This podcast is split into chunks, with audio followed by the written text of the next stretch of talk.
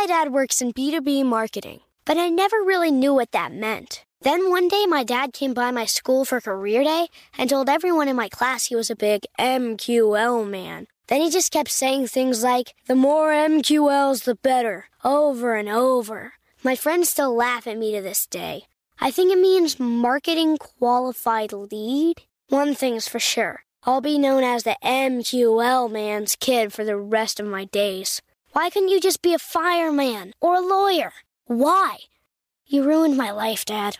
Not everyone gets B2B, but LinkedIn has the people who do. And with ads on LinkedIn, you'll be able to reach people based on job title, industry, likelihood to buy, and more. Start converting your B2B audience into high quality leads today. We'll even give you a $100 credit on your next ad campaign. Go to linkedin.com slash customer to claim your credit. That's linkedin.com slash customer. Terms and conditions apply. LinkedIn, the place to be, to be. Welcome to Before Breakfast, a production of iHeartRadio. Good morning. This is Laura. Welcome to the Before Breakfast podcast.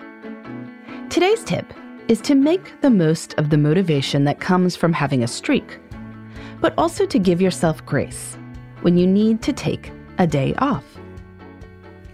Longtime listeners may have heard me mention my running streak which lasted from late 2016 until late December 2019, which is, not coincidentally, when my youngest child was born. I ran at least a mile every day for more than 1,100 days. Maintaining this streak helped get me running on days when it would have been easier not to, whether because of bad weather, an early flight, family commitments, or just not feeling excited about running. Every day, I assumed I would run. So I just asked myself, when? And if I ever contemplated skipping a day? Well, I had a really long streak on the line. So I ran. And of course, once I got moving, running felt great. I'm glad I did the streak, even if I elected not to restart it after my baby was a few weeks old. If you are interested in really making a habit of something, a streak might be a good idea for you too. Sometimes, though, maintaining a streak every single day just isn't doable. If you are spending half an hour outside every day, your streak might be able to withstand busy weeks at work, the stomach flu, snowstorms, but maybe not a flight to Australia. If you are exercising every day, an injury may bench you for a day or two.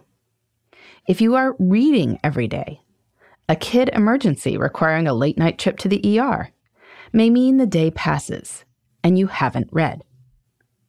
And sometimes there are days when you could theoretically maintain your streak, but life is hard enough anyway. When that happens, you don't have to abandon your streak and your momentum altogether. You can just declare a streak freeze. Yep, I am borrowing this term from the Duolingo app. Thanks to my daughter's 175 day Spanish learning streak, I learned that Duolingo allows users to buy a streak freeze. Duolingo keeps track of how many consecutive days you have practiced your language skills. If you buy a streak freeze, the number of days in your streak stays the same if you miss one day. Say you've reached 45 days in your streak and then you miss a day the streak freeze will keep your tally frozen at 45 days. The missed day isn't the 46th day in your streak, but the next day you practice, you won't start back at one. I think this is brilliant, both for Duolingo's business model, but also for life in general. A streak freeze lets you maintain the momentum of your streak while accounting for the fact that life happens. If you decide to start a streak of doing something every day, you can decide what your rules will be for buying a streak freeze. Of course, you could buy streak freezes with money given to a random charity or put into a savings account. But I think it's more meaningful if the payment for the freeze is somehow related to the streak itself. For instance, if you have a running streak, maybe you get a one day streak freeze for doing an additional form of exercise, like cycling or Zumba, on a day you also ran.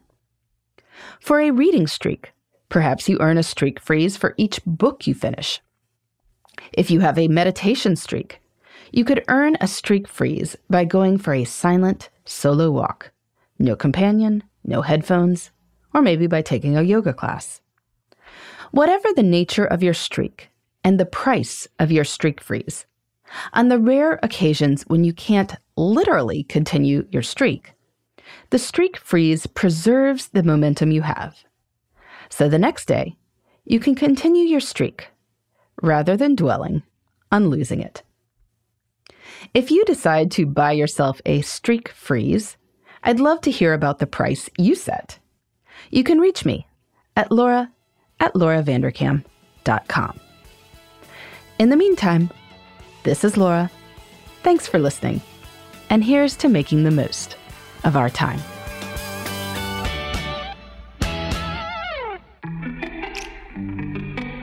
Hey, everybody. I'd love to hear from you. You can send me your tips, your questions, or anything else. Just connect with me on Twitter, Facebook, and Instagram at Before Breakfast Pod. That's B E, the number four, then breakfast, P O D. You can also shoot me an email at beforebreakfastpodcast at iheartmedia.com. That before breakfast is spelled out with all the letters. Thanks so much. I look forward to staying in touch.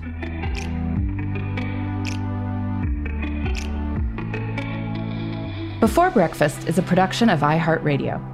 For more podcasts from iHeartRadio, visit the iHeartRadio app, Apple Podcasts, or wherever you listen to your favorite shows.